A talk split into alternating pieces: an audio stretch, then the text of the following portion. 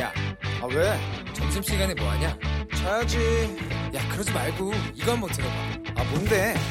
지금 당장 라디오를 켜봐 나른한 오후 깨울 시사 토크쇼 모두가 즐길 수 있고 함께하는 시간 유쾌하고도 신나는 시사 토크쇼 오태훈의 시사본부.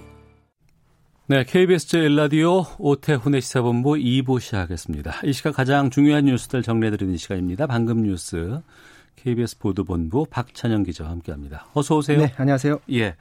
오늘 신규 확진자 8명에 그쳤고 어, 지역에서 감염된 건 없습니다. 다 해외 유입 사례로 나왔는데 어, 정상적인 생활에 대한 기대감이 높아지고 있고 오후에 교육부가 등교 일정 발표한다면서요. 네, 초중고등학교 어, 오후 4시에 등교 일정을 발표를 하는데요. 네. 지금 오늘부터 생활 속 거리두기 이제 시작이 됐는데 여기에 따라서 이제 일선 학교들도 정상적인 생활로 돌아가기 위해서 어떻게 스케줄을 잡고 음. 어떤 식으로 어 등교를 할지를 오늘 구체적으로 다 발표를 합니다. 네. 앞서 이제 우리 어, 학교에서 온라인 교육을 할때 예. 순차적으로 했었잖아요. 고3, 중3 먼저 했죠. 그렇죠.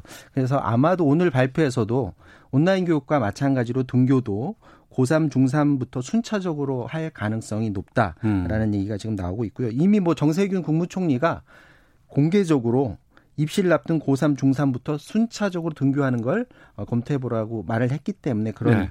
방식의 에, 발표가 나올 것 같고요.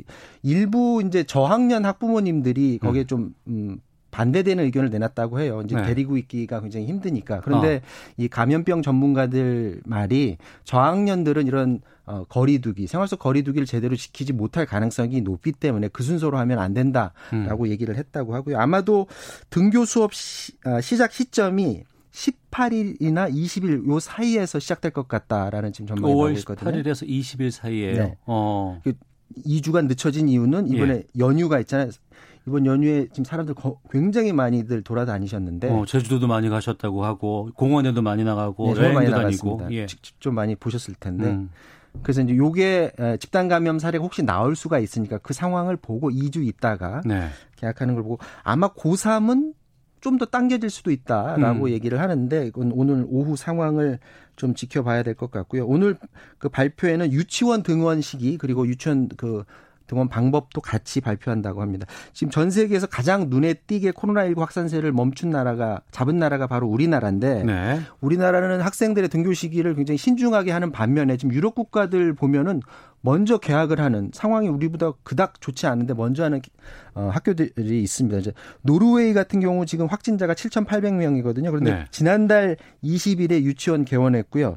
그리고 27일에 초등학교 1학년에서 4학년까지 등교를 시작한 상태입니다. 네. 이스라엘은 확진자가 16,000명, 우리보다 훨씬 많은데 아, 이 교실 수업을 단계적으로 재개하기로 했다라고 발표를 했고 프랑스는 전 세계에서 일곱 번째로 확진자가 많은 나라인데 아, 오는 12일에 5세에서 11세 초등학생 등교를 먼저 시작하는 것을 시작으로 단계적으로 프랑스도 이렇게 한다고 하는데 하루에 확진자가 프랑스 같은 경우는 300명 이상 지금도 계속 나오고 있거든요. 아, 그런데도 음, 그래서 이제 감염병 전문가들은 우려의 목소리가 높은데 어쨌거나 음. 프랑스가 어떻게 되는지도 좀 관심을 가지고 지켜봐야 될 것 같습니다. 네.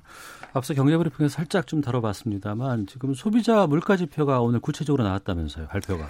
그렇습니다. 지난달 소비자 물가 상승률이 다시 0%대로 주저앉았습니다. 오늘 통계청이 소비자 물가 동향을 발표했는데 지난해 같은 달 대비 0.1% 상승했습니다.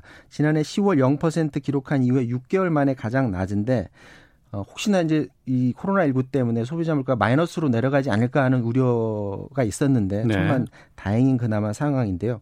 이 석유류 가격이 6.7% 떨어져서 전체 물가 상승률의 0.28% 포인트를 끌어내렸고요. 음. 그리고 석유류 포함해서 공업 제품 전체 가격은 0.7% 내렸습니다.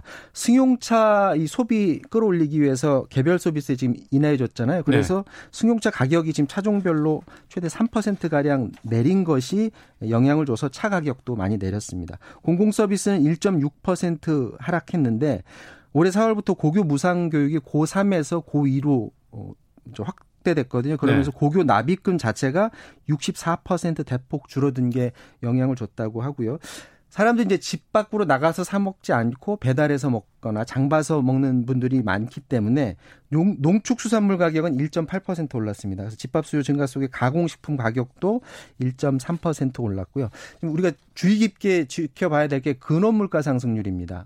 근원 물가 상승률. 그러니까 근원 물가 상승률. 계절적 요인. 어떤 계절에는 물가가 오르고 내리고가 좀 심한다든가 아니면 석유류 같은 경우에 영향을 네. 주는. 그러니까 요런 요인을 뺀 그 근원 물가가 0.3% 상승했거든요. 이게 어느 정도냐면 20년 만에 가장 낮은 근원 물가 아, 상승률입니다. 예. 그러니까 소비자 물가보다 근원 물가를 더 그 흐름을 잘 지켜봐야 되는데 근원 물가가 낮은 건 지금 우려할 만한 상황이고 수요가 많지 않아서 가격이 떨어지는 건데 그만큼 경제에 활력이 없다라는 얘기가 될 수가 있고 일부 경제학자들은 불황으로 가는 길목에 서 있다. 네. 더 들어갔다라는 사람들도 있는데 그건 좀 더 지켜봐야 될 것 같습니다. 우리 정부는 긴급 재난지원금을 투입을 해서 어떻게든 소비를 끌어올리겠다라는 음. 계획인데 그것도 사실은 3개월짜리거든요. 네. 코로나19가 빨리 극복이 돼야 지금 우리가 물가 문제에 대한 우려도 조금은 종식시킬 수 있는 그런 상황입니다. 네. 북한 김정은 위원장 모습을 드러냈습니다. 이것 때문에 그 잘못된 주장을 펼쳤던 미래통합당의 태영호, 미래한국당 지성호 당선자에 대해서 여러 가지 이야기들 나오고 있습니다. 국회에 들어가서 북한 관련 상임위 배치는 안 된다 이런 주장이 민주당 쪽에서 나오고 있다면서요. 네, 민주당이 연일 압박 수위를 높이고 있는데 아, 미래통합당으로서는 굉장히 답답한 노릇입니다. 지금 태영호하고 지성호 당선인을 영입한 이유가 네. 북한 관련 이슈를 선점을 해서 음. 정부 여당을 공격할 수 있는 그런 아, 자리를 마련해 준 건데 아직 정식으로 동원하기도 전에 했던 말이 사실은 거의 가짜 뉴스로 음. 지금 밝혀졌잖아요. 네. 그렇기 때문에 미래통합당으로서는 좀 힘든 그런 상황인데 어, 지금 뭐 혼자 힘으로 도저히 일어날 수 없다라고 얘기하기도 했었고 김정우 위원장이 99% 사망을 확신한다 이렇게 지성호 의원은 얘기를 했었는데 어제까지 태용호 당선인은 사과의 입장을 내질 않았었거든요. 예. 근데 오늘 오전에 사과문을 발표했습니다. 그래서 음. 태용호 당선인은 이후 여하를 막론하고 국민 여러분께 사과한다. 네. 김정은 등장 이후 지난 이틀 동안 많은 질책 받으면서 말 한마디 한마디가 아, 영향을 주는 것을 절실히 예, 실감했다고 하면서 더욱 신중하게 의정 활동하겠다고 얘기를 했는데 지성호 당선인은 지금 공식 입장은 내놓지 않고요. KBS하고 통화를 했는데 네. 자기 나름대로 파악한 내용에 따라서 말씀드린 것이다라는 음. 말만 하고 아직까지 사과의 말은 없습니다. 그래서 민주당 쪽에서 지금 공격을 하고 있는데요. 오늘 민주당 윤건영 당선인이 한 방송에 나와서 북한 어, 국무위원장의 그 신변 이상설 주장한 태영호 지성호 당선인에 대해서 1급 정보를 취급하게 할 텐데 그런 어 이런 막말을 하는 것들이 우려가 있는 게 사실이다. 네. 그래서 이런 문제가 또 반복돼서는 안 된다라는 우리의 말을 하기도 했고 김부겸 의원은 좀 더 세게 얘기를 했습니다. 그래서 그 정보를 다룬 국방위나 정보위에 이 두 사람이 들어가서는 안 된다. 음. 그러면서 미래통합당이 그런 조치를 해달라라는 그런 요구를 했습니다. 알겠습니다. 자, 방금 뉴스 KBS 보도본부의 박찬영 기자와 함께했습니다. 고맙습니다.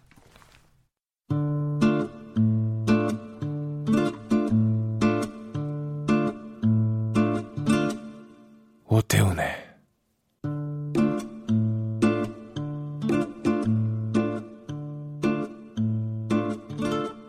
시사본부 네, 시사본부는 청취자 여러분들의 참여로 이루어집니다. 샵 9730으로 의견 보내주시면 되고요. 짧은 문자 50원, 긴 문자 100원, 어플리케이션 콩은 무료로 이용하실 수 있습니다. 팟캐스트와 콩 KBS 홈페이지를 통해서 시사본부 다시 들으실 수 있고 유튜브로도 만나실 수 있습니다. 유튜브 검색창에 뭐 KBS 일라디오 아니면 시사본부 이렇게 검색하시면 영상으로도 확인하실 수 있습니다. 우리나라를 둘러싼 치열한 외교 상황을 명쾌하게 정리하고 분석하는 시간입니다. 외교 전쟁 시작하겠습니다. 외교부 전략 기획관 지내신 가톨릭대 국제학부의 마상은 교수와 함께합니다. 어서 오세요. 네, 안녕하세요. 예. 북한 김정은 위원장 모습을 드러냈습니다. 네. 근데 이를 보도한 기사 제목이 20일 만에 무덤에서 나온 김정은 이런 제목도 있길래 제가 무덤은 들어가지도 않았는데 야 대단하다 싶은 생각이 들었습니다. 네. 비료 공장 순천 인비료 공장 준공식에 참석을 했고 뭐 걷고 웃고 담배 피우는 모습 박수 치는 모습들 다 공개가 됐습니다. 뭐 위독을 넘어서 사망했다 하더라. 뭐 네. 이런 보도까지 나왔는데 이런 건강 둘러싼 논란들 보도들 어떻게 보셨어요? 한 두 가지 저는 한 생각을 해봤습니다. 이번 그 해프닝이라고 이제 봐야 될 것 같은데요. 네. 일단은 북한 체제 특성상 우선은 그 최고 지도자에게 권력이 아주 그야말로 초집중이 되어 있는 그런 특징이 있지 않습니까? 네. 그렇기 때문에 이 최고 지도자의 그 동향이 어, 또뭐 신변에 어떤 이상이 있느냐 없느냐 이런 게 참 큰 관심사를 갖게 되는구나 하는 음. 게 이제 다시 한번 어떻게 보면 그 재확인이 된 상황이 하나 있고요. 또 네. 하나는 마찬가지로 이제 북한 체제 특성하고 관계가 되는 건데요.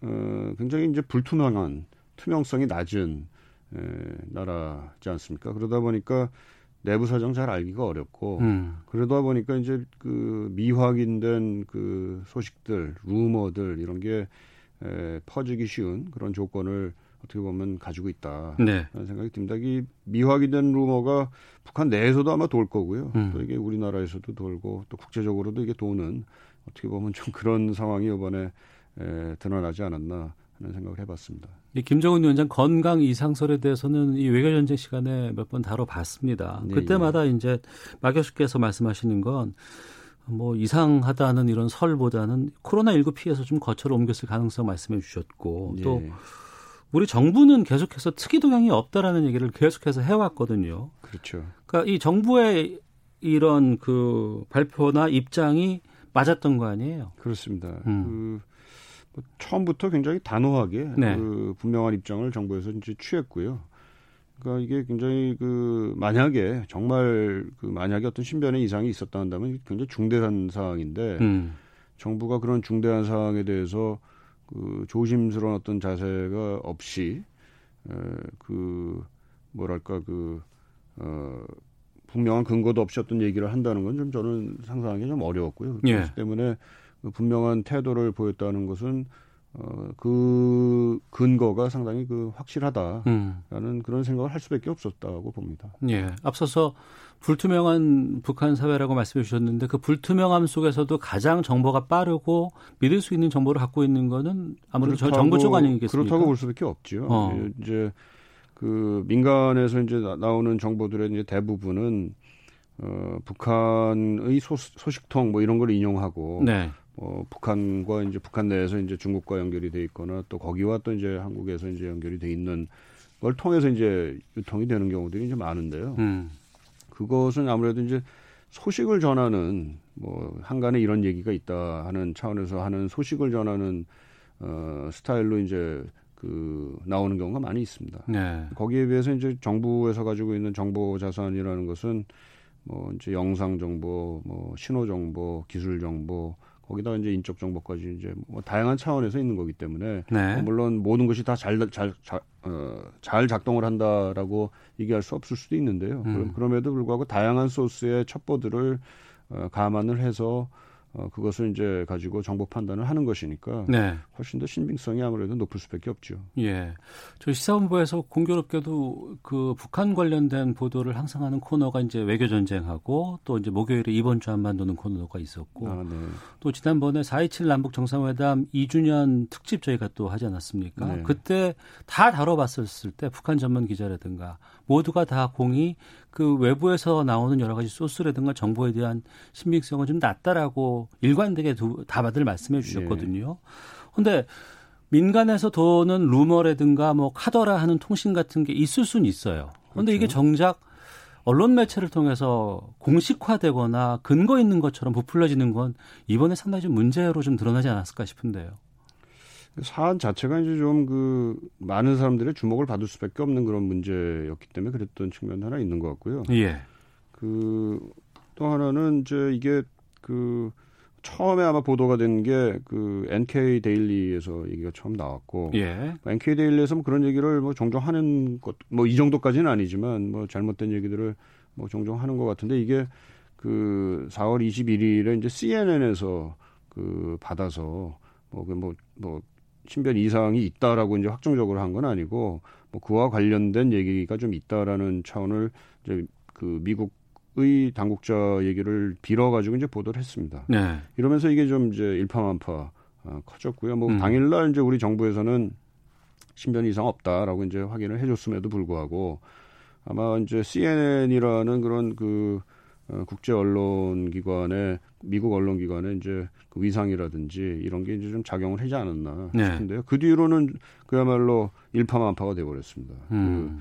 그 어, 여기저기서 우후죽순으로 이제 어, 김정은 위원장의 뭐 수술 받았다, 뭐 시- 위중하다, 뭐 이런 얘기들이 나왔고 중국이 어쨌대더라, 뭐 이런 얘기까지 뭐 계속 나오고 그래가지고 그야말로 그 다음부터는 뭐가 뭔지 알기 어려운 상황이 돼버렸는데요. 그럼에도 불구하고 어, 우리 정부 입장은 뭐 처음부터 끝까지 시정일관 어, 분명했다라는 점은 다시 한번 좀 확인을 할 필요가 있을 것 같습니다. 네.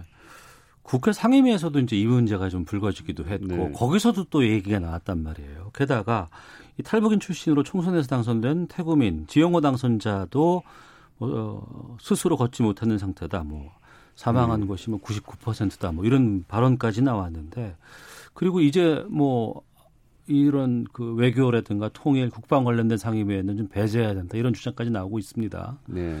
어떻게 보세요? 에, 좀 안타깝죠. 그 아마 이분들이 그뭐 나름대로 북한에 대해서는 자기 잘 안다고 생각을 하겠죠. 예. 경험이 있고 그런데 이제 그 경험을 했던 그 세계하고 지금의 현실과 과연 그 같은 거냐. 음. 자기가 경험을 할 수 있었던 세계와 했던 세계와 뭐 지금 돌아가는 만약에 지금 북한에 있다고 하더라도 과연 경험을 할 수 있는 그런 상황이었을까 하는 그 아. 의심이 좀 들고요. 예, 예.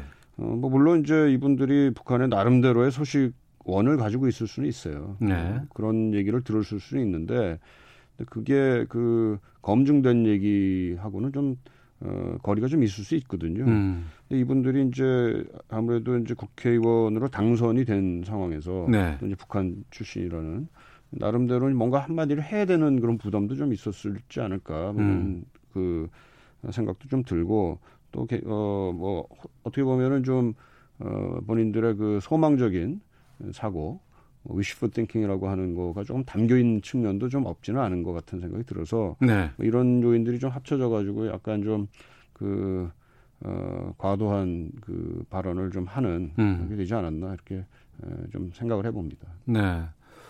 김정은 위원장의 모습이 드러났음에도 불구하고 계속해서 일부 쪽에서는 이런 얘기들이 나와요. 건강이 좀 안 좋은 것 같긴 하다. 예. 뭐 쩔뚝거린다더라. 뭐 네. 아니면은 좀 건강 상태가 또 뭐 논란이 될 수 있는 그런 여지까지도 지금 얘기를 하고 있던데 네. 이것도 좀 어떻게 보시는지 궁금합니다. 글쎄 뭐그 김정은 위원장이 이제 아무래도 나이로는 아직 30대지 않습니까? 예. 그렇기 때문에 뭐 큰 문제가 있을 수는 없다는 생각은 일반적으로 드는데요. 이제 음. 가족력이 좀 있고 아버지 할아버지가 예, 예. 이제 다 심장 질환으로 이제 에, 돌아가신 그런 기- 전력이 있고 또 체중이 굉장히 많이 불었잖아요. 한 10년 음. 전에 비해서 보면. 네. 또 거기다가 뭐, 히- 뭐 줄담배를 피고 아마 스트레스도 많이 받을 것 같고요. 음. 그러니까 좀 그런 걸 생각을 해보면 뭐 우리 개인적으로 개인적인 차원에서 보면은 건강이 좀 안 좋을 것 같다라는 그런 그 합리적인 의심은 들죠. 그러니까 음. 뭐 우리 입장에서 보면은 뭐 언제 사람이 어떻게 갈 수는 갈 수 있는지 알 수가 없으니까 뭐 보험 드는 차원에서 거기에 대한 대비는 분명히 해야 될 텐데 그렇다고 이 사람이 꼭 뭐 언제 그 병이 들어서 어뭐 다른 세상으로 갈 거야 하는 것을 뭐 뭐랄까요 너무 희망적으로 생각하는 것도 그것도 상당히 문제가 아닌가 싶습니다. 알겠습니다. 우리나라 둘러싼 외교 현안을 살펴보는 시간입니다. 외교 전쟁 가톨릭대 국제학부 마상현 교수와 함께하고 있습니다. 이 김정은 위원장에 대해서는 트럼프 대통령에 대해서도 여러 가지 질문들이 많이 쏟아졌습니다. 네네. 그러니까 다시 등장을 하니까 트럼프 대통령이 뭐라고 했냐면 건강하게 돌아온 것을 보게 돼 기쁘다 이렇게 말을 했는데 그동안 여러 쏟아진 질문에 대해서 트럼프 대통령이 이렇게 얘기를 했어요. 모른다, 뭐 부정확한 보도다, 뭐 잘 있길 바란다. 그러다가 잘 알지만 말할 수 없다. 이렇게 발언을 좀 바꿔 왔습니다. 이 발언의 배경은 뭐라고 보세요? 글쎄 뭐그 알기는 좀 어렵습니다. 이게 음. 그 상당히 그 민감한 정보 사항이 들어가 있는 문제이기 때문에. 근데 네. 그, 그 CNN이나 이제 폴리티코 같은 이제 미국의 그 언론에서 나온 보도들을 좀 어, 살펴보면 그래서 처음에는 그 첩보 차원에서 김정일 김정은 위원장의 그 이상 건강 이상서를 포착을 했던 것 같고요. 네. 그리고 거기에 대해서 이제 미국 정보기관이 이제 좀 들여다보기 시작했던 것 같아요. 어. 그 과정에 이제 트럼프 대통령이 몇 마디를 했던 것 같은데 뭐 네. 그 확정적으로 뭐 위험을 가지고 있다 내지는 뭐 건강이 좀 이상하다 이런 얘기를 했던 적은 없고 음. 어 어떻게 보면 그 모른다 뭐 좀 두고 봐야 된다 뭐 뭐 잘 있기 바란다 이 얘기들은 그 틀린 얘기는 없었습니다. 무슨 생각을 하고 있는 얘기를 한 건지는 잘 알 수 없지만 틀린 예. 얘기는 없었고요.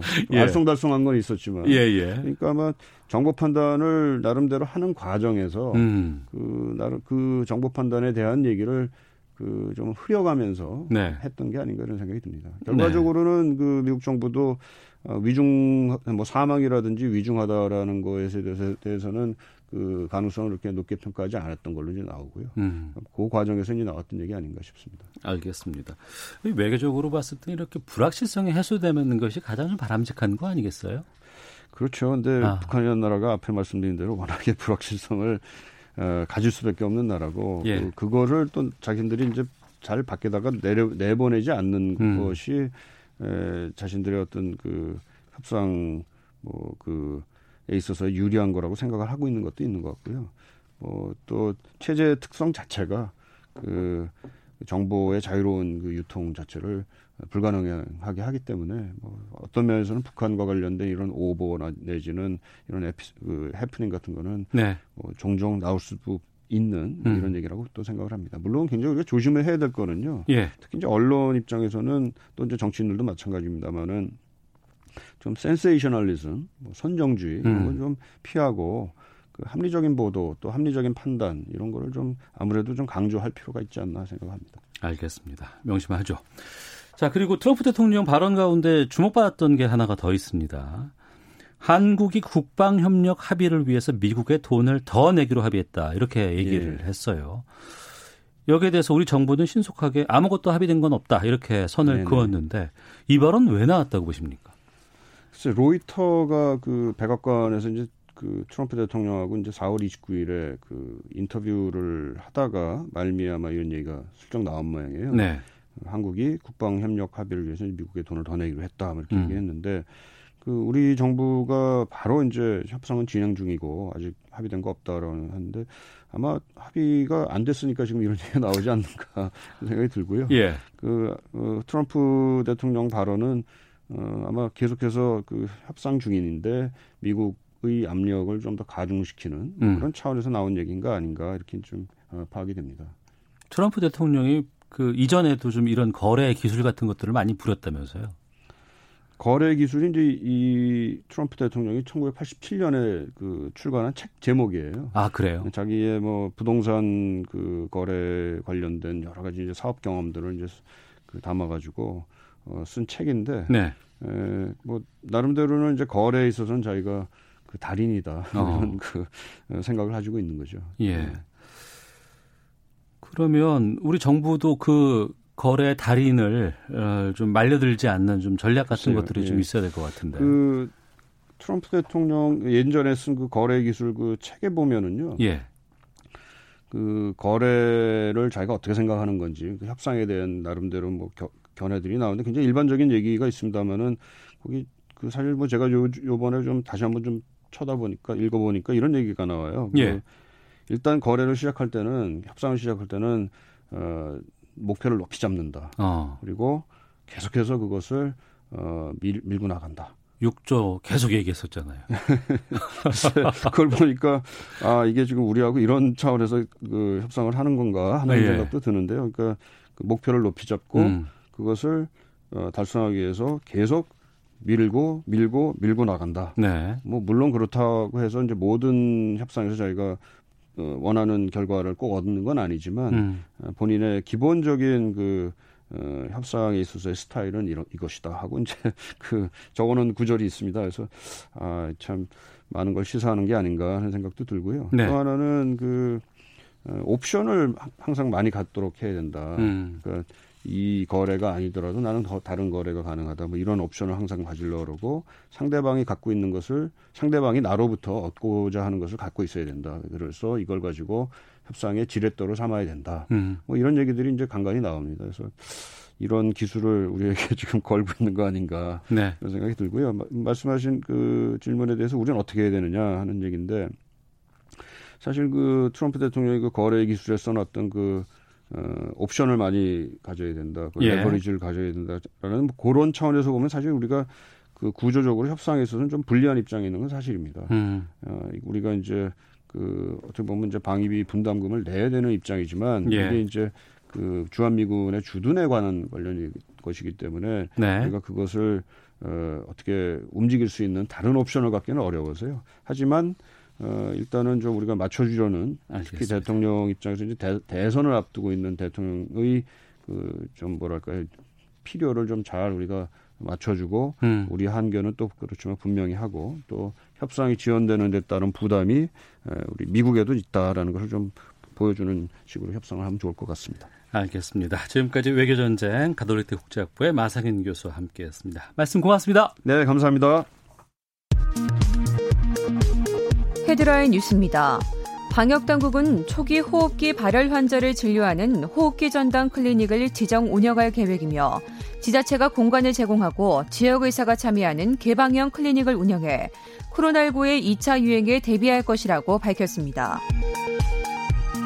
정부가 생활 속 거리두기 방안으로 제시한 아프면 집에서 쉬기의 실효성 문제에 대해 자발적 정책을 유도하되 단기간 일자리 지원도 검토하고 있다고 밝혔습니다. 문희상 국회의장은 오늘 더불어민주당 이인영 원내대표를 비롯한 지도부를 만나 국민 개헌 발안제를 담은 원포인트 개헌안 처리를 위해 8일 본회의 개최가 필요하다는 데 의견을 모았습니다. 더불어민주당과 비례정당 더불어시민당이 부동산 관련 의혹 등으로 논란을 빚은 양정숙 국회의원 당선인을 선거법 위반 등의 혐의로 오는 6일 검찰에 고발할 예정입니다.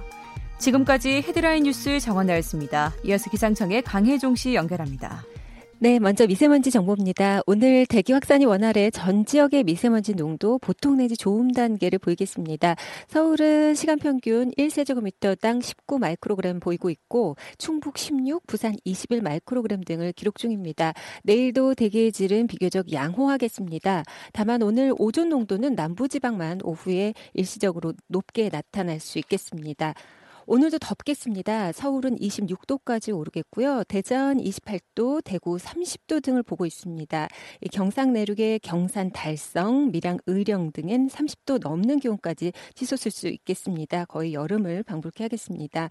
오늘 가끔 구름 많이 끼겠고 오후부터 밤 사이에 오후 3시 전후가 될 가능성이 높습니다. 동풍의 영향으로 영동과 경북 동해안으로 비가 조금 내리겠습니다.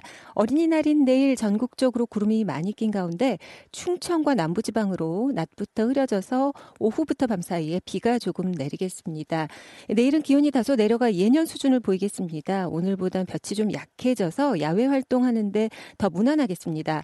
아침 기온 서울 15도 등 10도에서 15도, 낮 최고 기온 서울 22도 등 17에서 24도의 분포를 보이겠습니다. 현재 서울, 경기, 강원도, 일부 경북에는 건조특보가 발효 중입니다.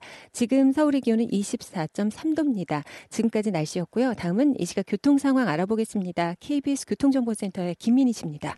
네, 점심시간을 지나면서 정체는 조금 주춤해졌지만 돌발 구간 중심으로는 여전히 혼잡합니다. 중부 내륙고속도로 양평 쪽으로 진남터널 안 1차로에서는 사고가 났는데요. 뒤로 불정터널 부근부터 차량들 속도 많이 떨어져 지납니다. 청주 영덕고속도로 청주 쪽으로 수안터널에서 수리티 터널 사이로는 작업을 하고 있는 데다 사고까지 있었던 만큼 부근 3km 구간에서 속도 줄여 지납니다. 서해안고속도로 목포 쪽으로 는 서평택에서 서해대교 사이로 정체 늘었습니다. 경부고속도로 서울 쪽으로 판교 분기점 일대의 정체는 서울 외곽고속도로에서 있었던 사고 여파고요. 더 가서는 양재부터 반포 사이로 더디게 지납니다. 서울 시내 동부간선도로 의정부 쪽으로 중랑교 부근 2차로에는 고장난 차가 서 있어서 부근으로 차량들 서행합니다. 이후 노원교 부근에서는 아침부터 하고 있는 작업 때문에 월계 1교부터 지나는데 20분 정도 걸리고 있습니다. KBS 교통정보센터였습니다.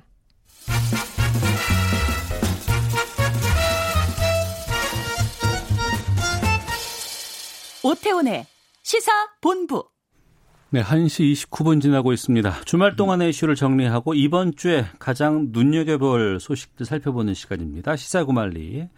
문화일보의 이현종 논설위원 나오셨습니다. 어서 오세요. 네, 안녕하세요. 오피니언 라이브 윤희용 여론 분석센터장 자리하셨습니다. 안녕하십니까? 네, 안녕하십니까? 예. 20대 국회가 5월이면 끝납니다. 네, 그렇죠. 예. 20대 국회가 그동안 처리하지 못하고 그냥 쌓아놓은 이건 이제 국회가 끝나니까 이제 폐기가 됐는데 네. 그 법안 개수가 만 오천 개가 된다고 해요. 이 법안들을 그냥 버릴 건지 아니면 다시 개원을 해서 뭐 민생 법안 같은 것들은 좀 처리를 해야 되지 않냐 이런 목소리도 좀 나오는 것 같은데 지금 어떻습니까 상황이? 근데 이제 지금 어 20대 국회는 이제 5월 29일까지가 예. 임기가 되게 돼 있습니다. 그리고 어. 이제 4월 임시국회 같은 경우는 지금 15일 날 일단 끝나게 되거든요. 네. 근데 7일, 8일 날 여야의 각 당의 지금 원내대표 선거가 있어요. 네, 예. 이제 그런 걸로 비춰보면 아, 실제로 아마 그 국회가 열기는 어렵지 않을까라는 음. 생각이 들어요. 네. 왜냐하면 뭐 일단 이제 지금 이번에 새로 뽑힌 분들 같은 경우는 이제 누가 뽑힐지 모르겠지만 어쨌거나 21대 국회를 좀 지휘할 그 지휘부기 때문에 예. 어, 사실상 8일 날 이제 마- 여야가 다 뽑히면 그 다음부터 한 15일까지는 며칠밖에 남지 않았거든요. 그렇죠. 그리고 법안 심사란 게 이게 사실 말이 15,000건이지 예. 사실 이게 제가 쭉 그동안 쭉 보면 음. 이 사실 의원들 실정적으로 낸 법안이 굉장히 많습니다. 그러니까 그게요. 이게 통과돼서 실적으로 잡히는 게 아니고 발의만 하면 그렇습니다. 실적을 예, 잡히니까. 바로 그게 문제예요. 예, 예. 그러니까 그렇다 보니까 뭐 하여튼 법안은 무조건 발의를 얼마만큼 많이 하느냐. 어. 이제 그래서 사실은 이게 어떤 법안 통과 사실 봐도 객관적으로 봐도 어려운 법안들을 많이 해놔요. 그러니까 이제 우리가 항상 좀 착시 현상이 만 오천 건이다 이러면 진짜 국회가 뭐 하나도 일 안 하는 것처럼 음. 하는데 이제 그런 면들이 이면이 있다는 거는 뭐 좀 말씀을 드리고요. 네. 그러니까 이제 국회가 사실은 지금 남아 있는 법안들은 웬만한 법안들은 굉장히 쟁점 법안들이에요. 어. 그렇게 될 경우는 만약에 이게 법사위까지 통과되려고 하면 굉장히 좀 어려운 토론 과정과 또 예. 시간이 필요하기 때문에 음. 제가 볼 때는 이제 거의 이제 국회는 거의 끝나지 않았는가 싶습니다. 이제 아마 앞으로 남은 일은 이제 21대 국회 이제 5월 30일 날 임기가 시작되고 그다음에 원구성을 해야 되거든요. 예. 그렇게 되면 의장 뽑고 그다음에 상임위 의- 위원장들 누구 할 것인지 하- 되면 대략 6월 달, 7월 달까지 넘어가지 않겠는가 어. 어, 그런 예상을 하고 있습니다. 상반기가 그냥 흘러갈 네. 것 같다라고 전망해 주셨고요. 윤희용 센터장께서는 어떻게 보세요? 네, 근데 여, 어, 여당에서는 더불어민주당에서는 어쨌든 법안 처리들 어, 여러 가지 좀 현안과 관련된 것들이 있거든요. 뭐 부동산 관련한 법안들도 있었고 또 네. 공수처 관련 설치 관련한 후속 법안들도 있고 여러 가지 이제 있는 상황인데 이천 화재와 관련된 이제 법안도 있고요. 음. 어, 이런 것들을 어쨌든 이번에 빨리 처리하기를 이제 굉장히 강력히 희망하고 있는 그런 상황인데 네. 어, 지금 우리 의원님 말씀하신 대로 그 교체기이기 때문에 그럼 음. 보좌진들도 이동하고 의원들도 방도 빼고 하거든요. 그 시점에서. 아, 이사해야 되는군요. 예. 예, 예. 왜냐하면 하루에 다 할 수가 어. 없잖아요. 예, 예, 예. 그러니까 사실은 정상적인 업무 처리가 불- 좀 어려운 시기인 것은 맞는데요. 어. 어. 그렇지만 국민들이 이제 그것을 용납하는 예, 정도는 아니라고 봅니다. 지금 국민들 상당히 수준이 높아졌기 때문에 네. 뭐 학교의 교장 교감이 바뀐다고 음. 학생들 가르치는 일을 안 하는 것을 용인할 수는 없는 거잖아요. 네. 그렇기 때문에 지금 어 국민들의 실제적인 어, 생활과 관련한 법안들을 처리를 하지 않는다 이런 핑계로 그렇게 되면 아마도 음뭐 최악의 국회라고 평가받던 20대 국회가 더욱더 이제 따가운 눈총을 받고 국민들의 질책을 받을 수밖에 없어서 지금 보면은 어, 국회 열리기 어려운 상황이긴 합니다만은 원내대표들이 뽑히게 되면 네. 새로 이제 고난을 갖게 되는 것이니까 어. 어, 이제 뭔가 다시 돌파구가 나올 가능성도 있고 또 한 가지는 어, 문희상 의장이 또 의장이 이제 직권으로 또 국회를 열- 열 수가 있는 상황이거든요. 아. 어, 그런 변수들은 아직 남아 있다 보겠습니다. 예. 야당이 지금 그 개헌 아 저기 국회 개회를 반대하는 이유는 국민 개헌 발언제 이것 때문이라고 지금 얘기가 나오고 있어요. 네. 국민 개헌 발언제가 뭐예요? 이제 우리가 헌법상 그이그 개헌안을 발의할 수 있는 거는 국회의원과 대통령입니다. 예, 예. 어, 원래는 이제 예전에 어 1960년대 국민들이 이제 발언할 수 있는 제도가 있었는데 유신 그 헌법 때 이제 없어졌어요. 네. 어 그러면서 지금까지 계속 이제 국민 발언제는 없어지고 전 세계적으로도 지금 국민들의 어떤 개헌안을 발의할 수 있는 나라는 몇 군데가 없습니다. 네. 어, 근데 이제 이거를 지난번 3월 달인가요? 어, 100만 명의 동의가 있을 경우에 어. 어, 개헌안을 발의할 수 있다라는 이제 그 안 자체가 있었어요. 아. 그래서 그거를 사실은 여야 의원들이 148명이 다 동의를 했습니다. 아, 그래요? 네, 아시겠지만 당시에 김무성 뭐 이런 김성태 의원들 다 여기에 동의를 했어요. 네. 근데 그걸 이제 법안을 올려놓은 겁니다. 어. 그런데 이제 이런 법안들 같은 게 개헌안 같은 경우는 개헌안이 개헌 법률안이 상정이 되면 60일 이내에 어떤 시기는 처리를 해야 됩니다. 아. 폐지를 하든 뭘 하든 이제 그렇기 때문에 이제 이인영 원내대표가 아 이걸 처리하겠다는 입장이었고요. 음. 근데 문제는 이게 이제 원포인트 개헌안인데 네. 문제는 이게 상당히 논란이 있죠. 왜냐하면 요즘 100만 명 모으기는 사실 요즘 청원 이렇게 보면 뭐 100만 명 모으기는 그렇게 큰 어려운 일이 아닙니다. 예전 100만 명은 어렵지만 네네. 지금 같은 경우 SNS나 등등 많은 이게 발달한 상황에서 100만 명 그렇게 어려운 게 아니거든요. 음. 뭐 민주노총 조합원들 다 모아도 충분히 할 수 있는 거 아니겠습니까? 자 그러면 그게 이제 수시로 예를 들어서 개헌안 발의가 되면 네. 그러면 이게 이제 어떤 면에서 보면 그 헌법 자체가 상당히 이제 좀 쉽게 쉽게 개헌이 되는 게 아니냐는 우려가 있는 거예요. 음. 더군다나 이제 국민 발안제가 될 경우에 예를 들어서 여러 가지 개헌안이 올라올 경우에 지금 여당이 지금 거의 180석 가졌잖아요. 네. 그러면 조금만 더 모으면 개헌안을 음. 이제 처리할 수 있는 의석이거든요. 200석 네. 있으면 처리할 수 있으니까 아마 그런 입장에서 지금 야당은 아 자칫 이거 잘못 이거 해줬다가는 이 100만 명 이상 발언할 수 있으면 이거는 뭐 수시로 이제 법을 바꿀 거죠. 개헌을 음. 할거 아니냐. 이런 것 때문에 이제 지금 이제 내부에서도 못하게 되는데 문제는 사실은 야당 의원들도 했다는 게 이게 야당 이거 뭐 그 찬성해 준 거 아니에요? 네. 일부 한 22명이 어. 찬성을 했죠. 예. 이게 이제 뭐 헌법 헌법 사항이기 때문에 어 지금 60일 내에 이제 의결을 해야 되는 문제가 있는 것이니까 이것을 하지 않게 될 경우에는 위헌적 행위를 이제 묵인하게 되는 것이 되는 것이, 음. 것이잖아요 국회가 네. 그래서 이제 여당이나 어, 문희상 의장 같은 경우는 이것을 반드시 통과시키겠다는 것이 아니라 어쨌든 헌법적 절차로서 규정되어 있는 것을 마무리를 짓기 위해서 정리를 하기 위해서 이것이 통과되지 않더라도 하기 위해서 해야지만 그것이 국회의 의무라고 하는 것을 얘기하고 있는 것으로 지금 보이고요. 네. 어, 그, 그럼에도 불구하고 방금 말씀하신 이제 국민 100만 명 동의를 얻어서 개헌안을 발의할 수 있는 거 이것은 이제 추가하는 것인데 기존에는 이제 대통령이 발의할 수가 있겠고요. 네. 또한 가지 이제 국회에서도 과반수로 해서 발의할 수가 있는 것인데 여기 하나 추가를 하는 거예요. 그러니까 최근에 이제 우리 국민들 사이에서 직접적으로 어떤 정치에 참여하고자 하는 높아지는 욕구 이것들을 이제 반영해서 사실은 다, 당시에 상당히 이제 정당성이라든가 필요성이 있다고 보여졌기 때문에 이것이 이제 발의가 된 것이거든요. 네. 어 그런데 이제 지금 심재철 원내대표 같은 경우는 통합당에서 이 이것을 어 진행하게 될 경우에는 뭐 민주노총에서 어 100만 명을 동원해서 발의를 하게 돼서 민주노총 공화국이 되는 것 아니냐라고 해서 음. 이제 반대한다고 얘기를 이제 최근에 했는데 사실 이제 그것은 어 미래통합당 의원들도 많이 포함되어 있다는 것은 이 제도에 대한 이제 필요성들이라든가 또는 긍정적 효과를 인지하고 있다는 것인데 네. 그렇게 얘기하는 것은 과도하고 이것이 국회에서 통과되면 헌법이 개정되는 것이 아니라 음. 국민 투표를 거쳐야 되는 것이거든요. 예, 그러면 예. 그 와중에서 또 토론이 되면서 국민들이 바람직하지 않은 것에 대해서는 거부할 수 있는 것이니까 이 국민 100만 명 동의는 어쨌든 어 헌법의 어, 헌법적 안정성을 약간 좀 흔들게 할 요지는 있습니다만은 국민들이 정치권에 대한 압력을 가하고 어쨌든 직접적인 참여하게 한다는 흐름 차원에서는 또 고민의 여지는 있는 제도라고 할 수도 있겠습니다. 네. 두 분 말을 들어보니까 지금 20대 국회 마지막 개원이 가능한지는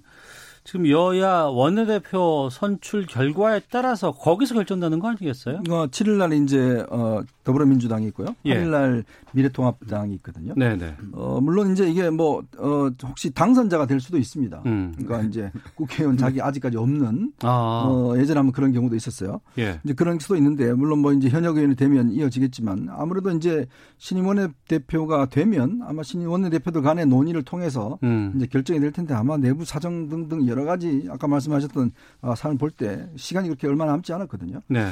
그래서 과연 뭐 법안 통과 가능할지 좀, 음. 좀 조금 회의적입니다. 네. 그러면 그 원내 지도부 협상 어떻게 될지는 원내 대표에 대해서 좀 어, 판가름 날 것 같은데 민주당은 지금 후보가 김태년, 정성호, 전해철 이 3자가 구도입니다. 어떻게 전망하실지 좀 각자 좀 들어볼까 해요. 일단 예. 뭐 여당이니까 사실은? 이제 예. 문재인 정부 임기 후반부 뒷받침할 적임자는 누구냐 이것은 이제 아마 의원들이 어, 선택하는데 가장 이제 기준이 될 수밖에 없겠고 예. 왜냐하면 문재인 대통령이 사실은 이번 선거 때문에 문재인 대통령 때문에 다시 당선된 사람들이 많으니까 이것을 이제 생각 안 할 수 없을 텐데요.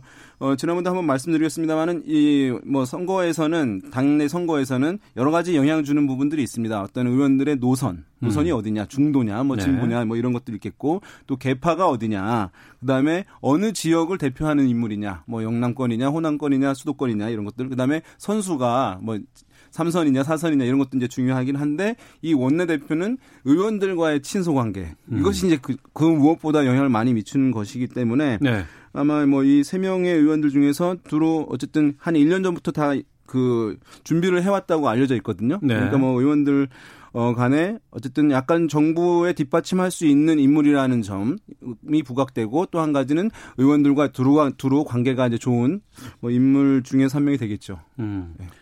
이현정 네. 논설위원께서는 어떻게 보십니까? 지금 이제 사선의 김태년 의원 같은 경우는 성남을 지역구를 하고 있죠. 네. 또 사선의 정성 의원 양주를 하고 있습니다. 4년 그 사선이고요. 전해철 의원 같은 경우 3선이고 이제 안산이 지역구인데 김태년 의원은 사실은 이제 친 이해찬계로 음. 분류될 수가 있어요. 네. 당권파로 분류될 수가 있을 겁니다. 물론 뭐 친문도 같은 지지를 하고 있고 반대로 이제 전해철 의원 같은 경우는 이제 주로 주로 친문이지만 조금 결이 다른 부엉이 모임 같은 경우라든지 음. 이런 걸 좀 대표를 하고 있고요. 네. 정성호 의원은 뭐 아시겠지만 비주류이기 때문에 이제 아무래도 이제 대결 구도는 전해철과 김태년, 김태년과 음. 전해철 두 사람 간의 어떤 대결로 좀 집중되지 않을까. 어. 근데 이게 사실은 180명 지금 물론 뭐 더불어시민당 합했을 때 그렇지만 아무래도 의원들 같은 경우는 초선들은 68명이 어떻게 어느 쪽으로 갈지. 네. 사실 이제 이 전해철 의원 같은 경우도 출사표를 통해서 어, 당청 간의 대화를 좀더 하겠다. 또 이 김태년 같은 경우는 예전 지난번엔 정책 의장을 했거든요. 네. 그러니까 정책의 일관성이라든지 또 어떤 면에서 보면 이제 문재인 대통령과의 또 특별한 관계라든지 이런 것들을 내세우고 있는데 아무래도 어, 초선들 같은 경우는 좀 이게 의원들은 자기 이해관계가 솔직히 좀 있어요. 음. 왜냐하면 나 어디 상임위로 좀 해줄 수 있을까요? 뭐 이런 것들이 원인들이 있거든요. 어. 그러니까 왜냐하면 초선들 같은 경우는 조금 좋은 상임위로 배치되는 문제라든지 예. 또 이런 등등의 여러 가지 이해관계 얽혀있기 때문에 사실 이 운동이 지금 뭐 물밑에서는 정말 엄청나게 치열하게 전개가 되고 있습니다. 그 상임위 배정도 상당히 치열하겠군요. 그러고 어, 보니까. 그럼요. 이게 예, 초, 예. 초선들 같은 경우는 초기에 어, 인기 상임위 뭐 국토교통이라든지 왜냐하면 이게 이제 자신의 지역구에 뭐 다리 하나 놔줄 수 있는 어. 그런 게 되지 않습니까? 예. 뭐 그런 거라든지 이쪽으로 가기 위해서 거의 뭐 굉장히 치열하죠. 그렇다 보니 그거를 어떤 면에서 보면 좀 이렇게 어, 이게 해줄 수 있다 약속을 해준다든지 뭐 등등 어. 여러 가지 하여튼 이 선거전이 워낙 치열하고 그러니까 나름대로 정성호 의원 같은 경우는 이제 아무래도 당이 좀 이제 어떤 면에서 보면 좀 어, 너무 친문 위주로 가면 안 된다. 예. 어, 또 야당과 협치가 중요하다. 어. 이제 그런 걸 내세우고 있습니다. 상임위 배정이 사실 매우 중요한 문제거든요. 네. 지금까지 상임위 배정이 어떤 식으로 이루어졌냐 하면은 다선 위주로 다선이 먼저 나 여기 여기 갈 거야라고 하면서 이제 쭉 분위기가 이제 잡아지는 형태로 이루어졌거든요. 그런 것은 어떤 문제를 발생하냐면 초선 의원들이 어떤 비례도 그렇고 초선 의원들이 전문성이 좀 있잖아요. 네네. 네. 스토리가 있고 그 분야에서 일을 했던 사람들이 어. 많은데 그 사람들이 자기가 전문적 영역이 있는 곳에 가지 못하고 엉뚱한 데 가서 음. 4년을 보내는 경우들이 있어요. 네네. 네. 이것은 이제 국회 생산적 국회를 만드는 데 있어서는 전혀 이제 효과적이지 못한 것이거든요. 네. 그래서 어, 상임위 배정할 때는 사실은 어, 뭐, 한국 정청서에는 안 맞을지 모르지만, 초선을 먼저 배정하고, 그들의 음. 전문성에 맞게 그 상임위를 배정을 해 주는 것이, 그 다음에 다선 의원들은 두루 경험을 했기 때문에, 차후에 후순위로 배정을 받는 것이 필요하거든요. 네. 그러니까 그런 부분으로 이제 좀 돼서, 어, 이것이 이제 좀 좋은 상임위는 다선, 또 힘 있는 의원이 가가지고 지역구에 또, 어, 의원수를 연장하는, 뭐, 이런 흐름으로 가기보다는 방금 말씀드린 좀 생산적 방향으로 흘러갔으면 좋겠습니다. 네. 미래통합당 살펴보겠습니다. 있습니다. 어제 김태흠 의원이 관리자가 아니라 새로운 길을 개척할 개최자가 필요하다 이러면서 이제 출마 공식화하기도 했습니다. 미래통합당 상황도 좀 알려주시죠. 지금 일단 어 그 출마 선언은 일단 뭐 김태흠 의원도 출마를 한다고 그러고요. 또 네. 이명수 의원 네. 충청 지역의 사선입니다. 어. 이명수 어. 의원도 지금 출마를 한다고 그랬고 뭐 충청 지역에 있는 두 의원들이 사실은 출마 선언을 했고 여기에 주호영 의원 대구 어, 대구의 오선 의원 있죠. 예. 주호영이 출마 선언을 하면서 지금 원래 출마를 예상됐던 장재원 의원이나 김기현 의원 같은 경우는 이제 불출마 쪽으로 선언을 했습니다. 그리고 음. 또 이제 정진석 의원도 불출마를 선언했기 때문에 네. 지금 이번에 사실은 이제 압도적 의석을 받은 이제 영남 쪽 대표 어, 그와 함께 충청 대표. 음. 뭐 이런 식으로 나뉘고 또 중요한 거는 아무래도 이제 그 김종인 그 비대위원장을 어떻게 볼 것이냐. 네. 여기에 따라 조금씩 의견들이 달리고 하고 있어요. 예. 그러다 보니까 아마 이제 이번에 유력한 것은 영남 쪽의 주호영 의원 음, 상당히 아마 영남 쪽 의원들의 지지를 받아서 어, 올라올 가능성이 있고 또 그다음에 이제 충청 지역의 이명수 의원이 4선입니다. 네. 어, 김태흠 의원이 3선이고 뭐뭐 이쪽에 아마 경쟁이 붙을 것 같고 문제는 이제 이 그 미래통합당은 이 런닝메이트 제도입니다. 그러니까 음. 정책위 의장을 함께 하는 것이고 민주당은 정책위 의장은 당 대표가 어, 임명을 해요. 네. 좀 다릅니다 제도 어. 자체가.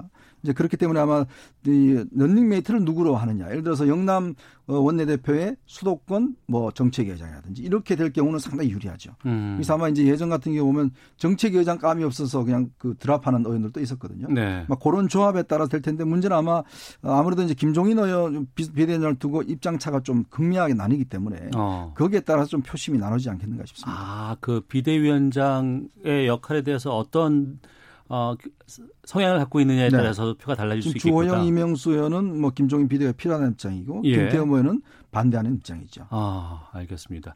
윤희용 센터장께서는요? 예, 지금 이제 김태형 의원이 가장 뭐 적극적으로 이제 얘기를 하고 있, 있었는데 지금 이제 이런 얘기를 했어요. 당의 뭐 사선 이- 이상 의원들 원내대표에 대해서 이제 좀 어, 반대하는 음. 이제 좀 얘기를 했어요. 왜냐하면 변화를 위해서는 그렇게 이제 최다선 사, 지금 어, 야당에서 사선, 오선이면 거의 당에서 최다선 의원이라고 예, 예. 할수 있는데 어, 변화를 위해서는 이분들이 물러나 있어야 된다. 시대의 흐름에 이제 역행한다. 이렇게 이제 얘기를 하면서 하는데 본인은 삼선이거든요. 네. 예, 삼선 성공인데 사실은 이분이 이제 지난번 어 19대 20대 국회에서 친박계로 분류됐었고 또 최고위원도 맡았었거든요. 어. 사실 그래서 이제 어떤 당의 개혁이라든가 변화의 흐름에서는 사실은 어 김태흠 의원도 사실 자유롭지는 않은 부분들이 있는 상황이어서 어 지금 뭐 지금 변화를 위하 도모한다 또는 이제 개혁한다라고 했을 때 사실 인물란이 지금 미래통합당 내에 많이 있는 것 같아요. 지금 이제 여당 같은 경우에는 어쨌든 좀 어, 뚜렷하게 어쨌든 기존에 활동하던 사람 어떤 나쁜 이미지가 있는 부정적인 이미지가 있는 인물들이 아닌 사람들도 출마를 하는 데 비해서 네. 어, 야당 같은 경우에는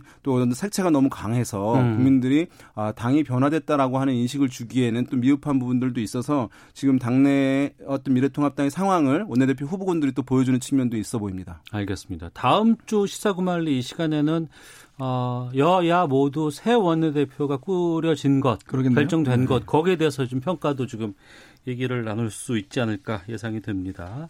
문화일보의 이현정 논설위원, 오피니언 라이브 윤희용 여론분석센터장과 함께 시사구말리 함께 말씀 나누고 있습니다. 주말 사이에 아유, 불이 많이 났어요. 네. 또 금요일 날은 여러 가지 저희가 좀 다뤄보기도 했었는데 먼저 38명의 사망자를 낸 이천 물류창고 공사 현장 화재 여기에 대해서 좀 살펴보도록 하겠습니다. 어, 지금 공사 관련 업체 관계자를 불러서 지금 경찰이 조사하고 있고요. 어, 또 시민단체에서는 솜방망이 처벌이 빚어낸 사회적인 타살이다 이런 목소리까지 높이고 있는데 이 화재 어떻게 보셨는지 좀 얘기 듣도록 하겠습니다. 이현종 의원님께서 네. 먼저 말씀해 주시죠. 오늘 지금 3차 현장 검증이 이제 진행이 된다고 하는데요. 예. 문제는 아직까지 이제 사, 이 화재 원인을 뚜렷하게 밝혀내지 못했습니다.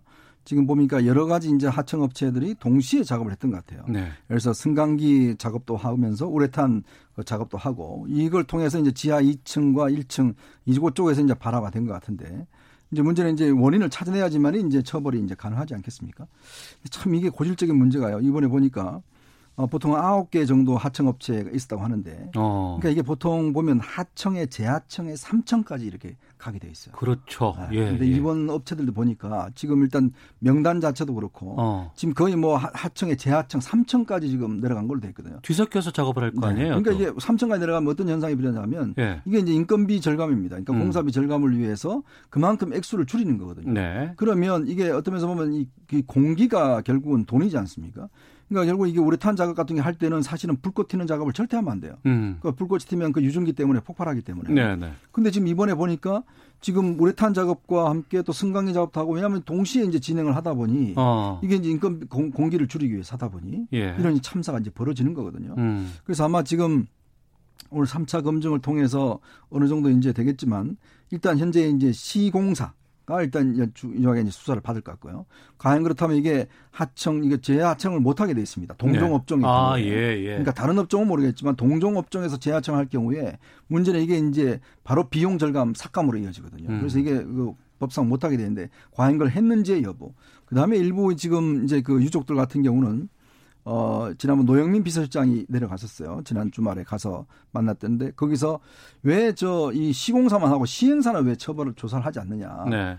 이 시공사가 이제 하나 계열사거든요. 음. 이제 그 부분에 대해서도 이제 유족들이 굉장히 많은 반발을 했습니다. 네. 이제 그렇게 되면 앞으로 아마 이 원인이 나오면 일단 시행사, 시공사 이거 부분에 대한 좀 책임 규명이 이루어지지 않겠는가라는 생각이 듭니다. 네. 지금 어쨌든 이제 우리가 이 처벌과 관련해 가지고 지난 이제 2008년에 또 2000 2000에 이제 물류 창고들이 많이 있잖아요. 전국에 예, 예. 이제 중심으로 교통이 편리하니까 2008년에도 화재가 났고 예. 이번에 또 화재가 난 맞습니다. 거예요. 당시 예. 이제 2008년에 화재로 이제 그때 사업주가 어 코리아 2000이라는 회사였는데 당시에 이제 받은 벌금이 2천만 원, 그다음에 사망자 한 명당 50만 원이었거든요. 내는 벌금이요. 벌금이.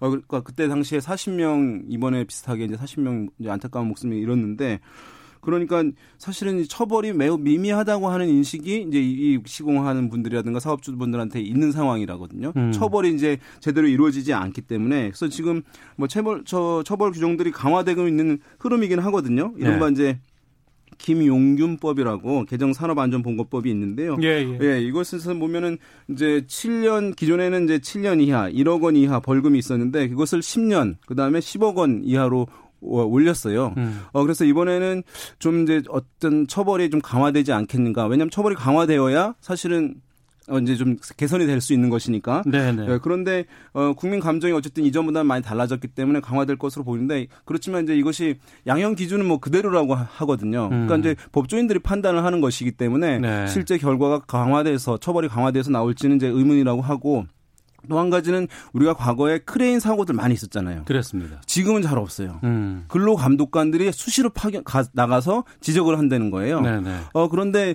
어, 지금 이런 것 같은 경우에는 역량이 부족하기 때문에 이런데 가도 잘 모르 공사하는 데는 어떻게 이루어지는지 잘 모르고 하는 부분들이 있어서 지금 단순한 이런 처벌 규정뿐만 아니라 감시 감독을 강화하면 크레인처럼 사고가 줄어들 수 있는 것이기 때문에 음. 그런 전반적인 제도 개선이 좀 필요한 상황 같습니다. 알겠습니다. 하나만 더 두 분과 말씀 나눠보도록 하겠습니다. 뭐 주말 사이에 가장 큰 뉴스 하면 또 이게 아닌가 싶습니다. 앞서서 외교 전쟁에서도 제가 좀 다뤄봤습니다만 20일 만에 모습을 드러냈어요. 예. 네. 비료 공장에 나왔습니다. 네. 준공식에. 근데 이게 그동안 워낙에 언론에서 많이 다뤄버렸고 또 이게 또 심각하다. 뭐 거의 뭐 사망까지 갔다더라. 뭐 이런 보도들이 막 쏟아져 나와서 이, 이 상황에 대해서 좀 두 분에게 좀 말씀을 좀 여쭙도록 하겠습니다. 먼저 윤희영 센터장께서는 어떻게 보셨어요? 예. 지금 어쨌든 국민들이 아 탈북자고 또 태용호 이제 당선인 같은 경우에는 고위직에 있었기 때문에 북한 내부 사정을 잘 알기 때문에 네. 이른바 휴민트를 보유하고 있고 그 음. 말에 대해서 상당히 어, 주목도가 높은 상황이었는데 어쨌든 거의 뭐 큰 크게 지금 위중한 상황이다라고 하는 이제 메시지를 국민들에게 전해놓으면서 사실 혼란에 빠진 점이 있거든요. 네. 대한민국 언론이라든가 국민들이 어 근데 사실은 이제 그렇지 않은 것으로 판명이 됐잖아요. 그러니까 이것은 어, 야, 어, 여당에서도 이제 이 뭐 두 명의 야당 의원들에 대한 이 메시지에 대해서 상당히 이제 비판을 이제 하고 있는 그런 상황인데 남북 관계에서 어쨌든 개인적인 정보가 있겠고 또 판단이 있어서 얘기를 하는 것은 뭐 자유로울 수 있겠습니다만 이제는 국회의원이 됐기 때문에 음. 국회의원이 됐다고 하는 것은 어쨌든 공무원이고 이제 국가의 어쨌든 어 녹을 먹는 사람으로서 이제 국가의 안정을 위해서도 얘기를 해야 되는 상황이잖아요. 그래서 본인이 정치적 차원에서 이것을 얘기하는 것은 상당히 이제 좀 자제가 될 필요가 있다고 보고 예. 어 지금 일각에서는 정보위 등 남북 관계를 다루는 정보를 다루는데 가면 안 된다라 라고까지 얘기가 나오고 있어요. 저는 뭐, 어, 그것까지 할 필요가 있겠나 싶습니다만은 개인적으로 정보를 안다고 한다면 정보기관이라든가 이런 거 협업, 협업을 해서 네. 논의를 통해 가지고 정보를 주고받고 그래서 좀 더 정확한 정보를 국가기관이 알 수 있도록 하는데 좀 그렇게 역할을 좀 하는 것이 필요하지 않겠나라고 생각됩니다. 이현철 선수께서는 정말 이 최고 지도자의 건강 문제는요 top 중에 top secret입니다. 그렇겠죠. 이게 뭐 사실 네. 알고 알 수 있는 사람이 몇 명 없습니다. 예, 아시겠지만 예. 루즈벨트, 뭐 윌슨, 뭐 등등 그다음 케네디 뭐 다들 지병이 갖고 있었고, 근데 다 퇴임 후에 또 죽은 다음에 밝혀졌거든요. 음. 마찬가지로 이게 뭐 북한 같은 폐쇄 사회에서는 더한 거죠. 네. 그러니까 탈북자들이 예를 들어서 그쪽에 있는 탈 주민들 몇 명 통화했다고 해서 알 수 있는 정보가 아니 아닙니다. 음. 기본적으로. 네. 자 그러면 이건 어떤 면에서 보면 정부의 어떤 정보력이 가장 좋기 때문에 정부를 신뢰해야 되는 거예요. 음. 문제 근데 정부의 신뢰가 어쩌면 상당히 떨어졌다는 데 이제 문제가 있는 거죠. 네. 대북 정보와 관련해서 정부가 너무 한쪽으로 예를 들어서 가는 게 아니냐는 이제 그런 불신이 있기 때문에 저는 이번 기회에 정부의 어떤 정보에 대한 신뢰성을 어쩌면 이번에 높였는데 사실 음. 앞으로도 좀 신뢰성을 높일 필요가 있다는 생각이 들고 예. 또 문제는 이제 이 탈북자 출신 분들이 이제 이번에 국회의원이 두 분이 됐어요. 태영호, 지성호 당선인들. 저는 이분들이 이제 그 어, 사과를 해야 된다고 이야기를 했는데 아마 태영호 당선인 오늘 사과를 했습니다. 예. 그러니까 결국은 이제 자기의 정보가 어쩌면 틀릴 수 있다라는 그런 가능성을 두고 해야 되는데 국민들은 또 이분들이 북한에서 왔기 때문에 또 신뢰를 주는 거거든요. 어. 또 이번에 국회의원 된 이유가 뭐겠습니까? 결국 그 탈북자들의 국내 정착과 또 어떤 이런 앞으로의 남북 관계의 어떤 그걸 겨냥해서 된 거 아니겠습니까? 네. 그렇다면 이제 굉장히 신중해야 되죠. 사실은 음. 뭐 누가 알겠습니까? 김정은 위원장이 정말 아파 쓰러진 거를 그 측근에 있는 사람 아니고서 북한 사람들이라고 해서 그 주변에 있는 사람들이 알겠습니까? 그러니까 그런 부분들은 앞으로 정말 우리가 좋은 이번에 아마 사례가 된 만큼 진짜 이 북한에 대한 정보 들은 굉장히 신중하게 다뤄야 되고 네. 정부도 여기 맞춰서 정부도 좀 신중할 필요가 있다. 정부도 자- 사실은 이번에 뭐 오히려 정부가 사실 급해서 원산 등등 이야기를 했는데 저도 그것도 부족하다 봐요. 왜냐하면 그걸 하게 되면 우리의 정보 수집 방법 등등이 다 노출될 수 있거든요. 음. 그러니까 그러면서 본다면 이번 일을 좀 교훈으로 해서 앞으로 북한 정보를 어떻게 다룰지 좀 이 부분은 좀 우리가 정비를 할 필요가 있습니다. 네. 그 이 두 당선자들의 그 상임위 배분은 어느 쪽으로 해야 된다고 보세요? 짧게 말씀 좀. 그러니까 물론 뭐 저는 전문적인 상임위가 뭐 아마 외, 외교 통일이 예. 가야 된다고 보는데 문제는 오늘 또 일부 지적했지만 이 정보위는 조금 예를 들어 좀 당에서 아마 좀 고려를 해봐야 될 거예요. 어. 이게 왜냐하면 정보위 같은 경우는 바로 국정원 보고를 받기 때문에 네. 물론 뭐 그분들 못 믿는 게 아니라 음. 그러니까 이런 5분의 사례 때문에 국민들이 조금 불신감들이 있는 거거든요. 예, 예. 또 상대당에서 문제 삼을 수 있는 거기 때문에 어차피 전문적인 영역은 뭐 통해 통해서 일을 해야 되지만 아, 정보위 쪽은 조금 저는 고려해봐야 될 문제가 있지 않나 싶습니다. 국방위 쪽은 어떻습니까? 뭐 저 그쪽은 다 할 수가 있는 거죠. 괜찮아요. 네. 어. 그는 뭐 그분들의 우리 신뢰를 해야죠. 예. 네, 뭐 그래서 국회의원이 됐기 때문에 이제 완전히 어디든 무엇을 해서는 안 된다라고 하는 것을 엄격하게 할 수는 없으리라고 보고요. 예. 다만 정치적인 논란이 될 수 있고 또 오해를 사거나 불신을 또 강화할 수 있는 있다는 점에서 음. 스스로 또는 당에서 어, 적절하게 그 배정을 하는 것이 어, 필요한 상황이라고 할 수 있겠습니다. 물론 이제 여야 간의 협의가 있어야 되겠지만 그럼에도 불구하고 이 자당의 그 그렇죠. 상임위 배분은 원내대표의 권한이라고 그렇습니다. 보면 네. 되겠죠. 그것도 이제 7일, 8일 이틀간에 좀 결론 될 것 같습니다. 알겠습니다. 자, 지금까지 문화일보의 이현정 논설위원 그리고 오피니언 라이브 윤희용 여론 분석센터장과 함께 시사구말리 어, 다뤄봤습니다. 마치겠습니다. 두 분 오늘 말씀 고맙습니다. 네, 네, 감사합니다. 예. 자, 오태훈의 시사본부 여기서 인사드리겠습니다. 저는 내일 월요일 날 뵙겠습니다. 내일 뵙겠습니다. 안녕히 계십시오.